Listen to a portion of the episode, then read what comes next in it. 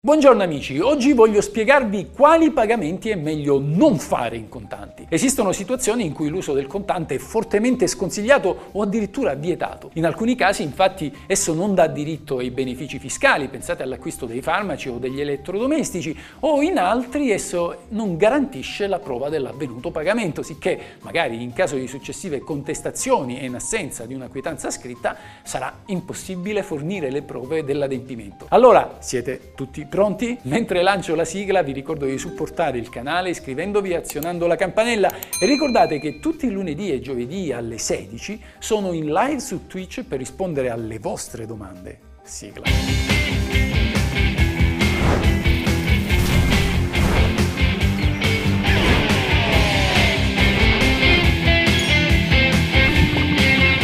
Questa è la legge!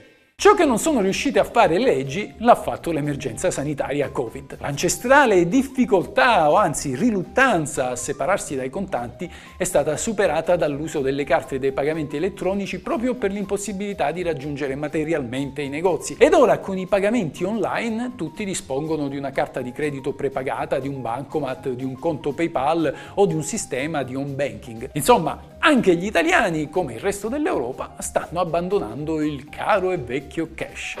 Ma c'è ancora qualche negoziante che alla vista della carta storce gli occhi e inventa la tradizionale scusa: il servizio oggi non funziona, è offline, e allora che fare? La legge dà il diritto a ciascuno di noi di pagare con carta di credito o bancomat per acquisti da 5 euro in su e dall'altro lato ci obbliga a farlo da 2000 euro a salire. Peraltro questo limite dal 1 gennaio 2022 passa a 1000 euro, abbassando notevolmente la soglia sull'uso dei contanti. Quindi, sintetizzando, è facoltà di ogni cittadino pagare con strumenti elettronici a partire da 5 euro, ma è un obbligo da 2000 euro in poi. Tanto per fare un esempio, per un semplice caffè il barista può imporvi gli spiccioli, ma se ci aggiungete anche il cornetto e il pacchetto di gomme potete tornare a usare la carta. Il punto è che se il negoziante non accetta la carta laddove dovrebbe, non potete denunciarlo alla finanza, perché ancora non sono state previste sanzioni per questa condotta. Tutt'al più potete rifiutarvi di pagare in quel momento e tornare magari il giorno dopo per saldare il conto,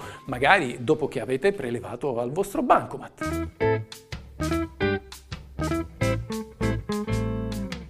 Alcune volte i pagamenti con bonifici o carta sono opportuni, in altri sono obbligatori. In cima alla lista ci sono i pagamenti superiori alla soglia di tracciabilità che, come vi ho detto, passano a 1000 euro dal 1 gennaio 2022.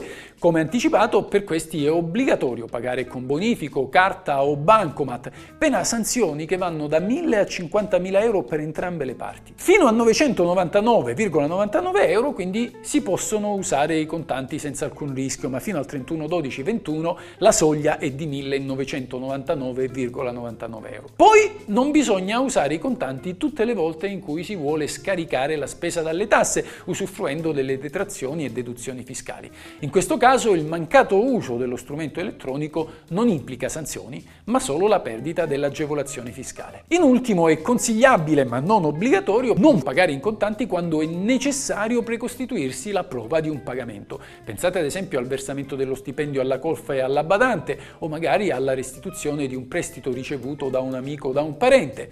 Oppure pensate a un oggetto che potrebbe necessitare di un intervento in garanzia nel caso di guasto. Chi vuole usare i contanti può farlo, sempre a patto che non superi la soglia della tracciabilità, a condizione però che si faccia rilasciare una quietanza di pagamento che funga appunto da dimostrazione dell'adempimento in luogo dell'estratto conto e che così superi il problema della prova.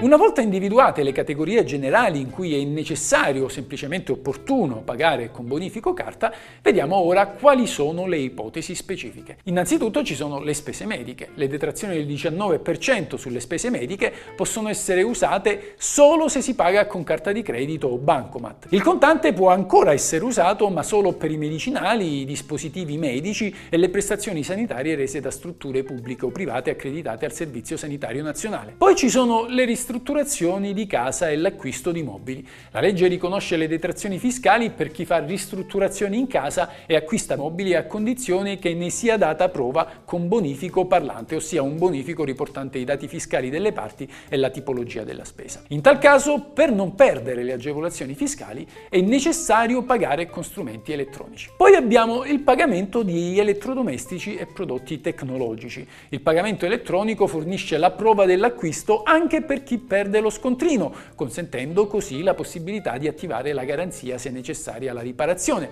Ricordo che il difetto deve essere denunciato al venditore entro 60 giorni dalla scoperta e che la garanzia per i consumatori è sempre di 2 anni. Al quarto posto abbiamo i prestiti. Chi deve fare un prestito o deve restituire un prestito ricevuto farà bene a tracciare il pagamento con strumenti elettronici in modo da dimostrare lo spostamento del denaro nel caso di contestazioni tra le parti. In alternativa è possibile farsi rilasciare una quietanza dall'altra parte. Poi ci sono i pagamenti rateali. Spesso è difficile ricostruire i pagamenti dilazionati nel tempo. Pensate al conto del dentista o dell'avvocato. A meno di farsi firmare una quietanza di pagamento e di custodirla con cura, l'unico modo per verificare l'estinzione del debito è una traccia contabile. Poi, come vi ho detto, abbiamo i pagamenti da 1000 euro in su, 2000 euro fino al 31/12/21. In questo caso è obbligatorio usare gli strumenti elettronici. C'è quindi l'affitto. Per dimostrare il pagamento del canone di locazione è sempre meglio, anche se non obbligatorio, utilizzare strumenti elettronici che, anche a distanza di molti anni, garantiscono la prova dell'adempimento. Viene poi quindi il condominio. Vale quanto vi ho detto per la locazione. Anche qui lo strumento tracciabile vi consente di risalire al versamento anche dopo molto tempo. Poi ci sono i regali tra familiari. Per evitare accertamenti fiscali sul tenore di vita di un contribuente, tutte le volte in cui si regala del denaro a una persona è sempre bene metterlo per iscritto con una scrittura registrata a una PEC e far transitare i soldi sul conto corrente con apposita causale donazione. Non dimenticate poi lo stipendio della badante e della Colf. Il lavoro domestico non va pagato con bonifico bancario come negli altri casi di lavoro dipendente, ciononostante è opportuno farlo per evitare successive recriminazioni e richieste di arretrati magari che sono già stati versati. Ed anche questa video lezione del diritto italiano è terminata. Amici, seguitemi mi raccomando, iscrivetevi al canale e questa è la legge.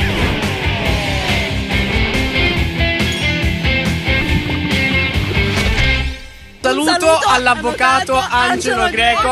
Questa è la legge, perché questa è la legge. Ciao amici, se vi interessa sapere cosa dice la legge, come va interpretata, cosa si può fare e cosa non si può fare, il tutto in un linguaggio semplice ed accessibile a tutti, iscrivetevi al mio canale. Questa è la vera legge.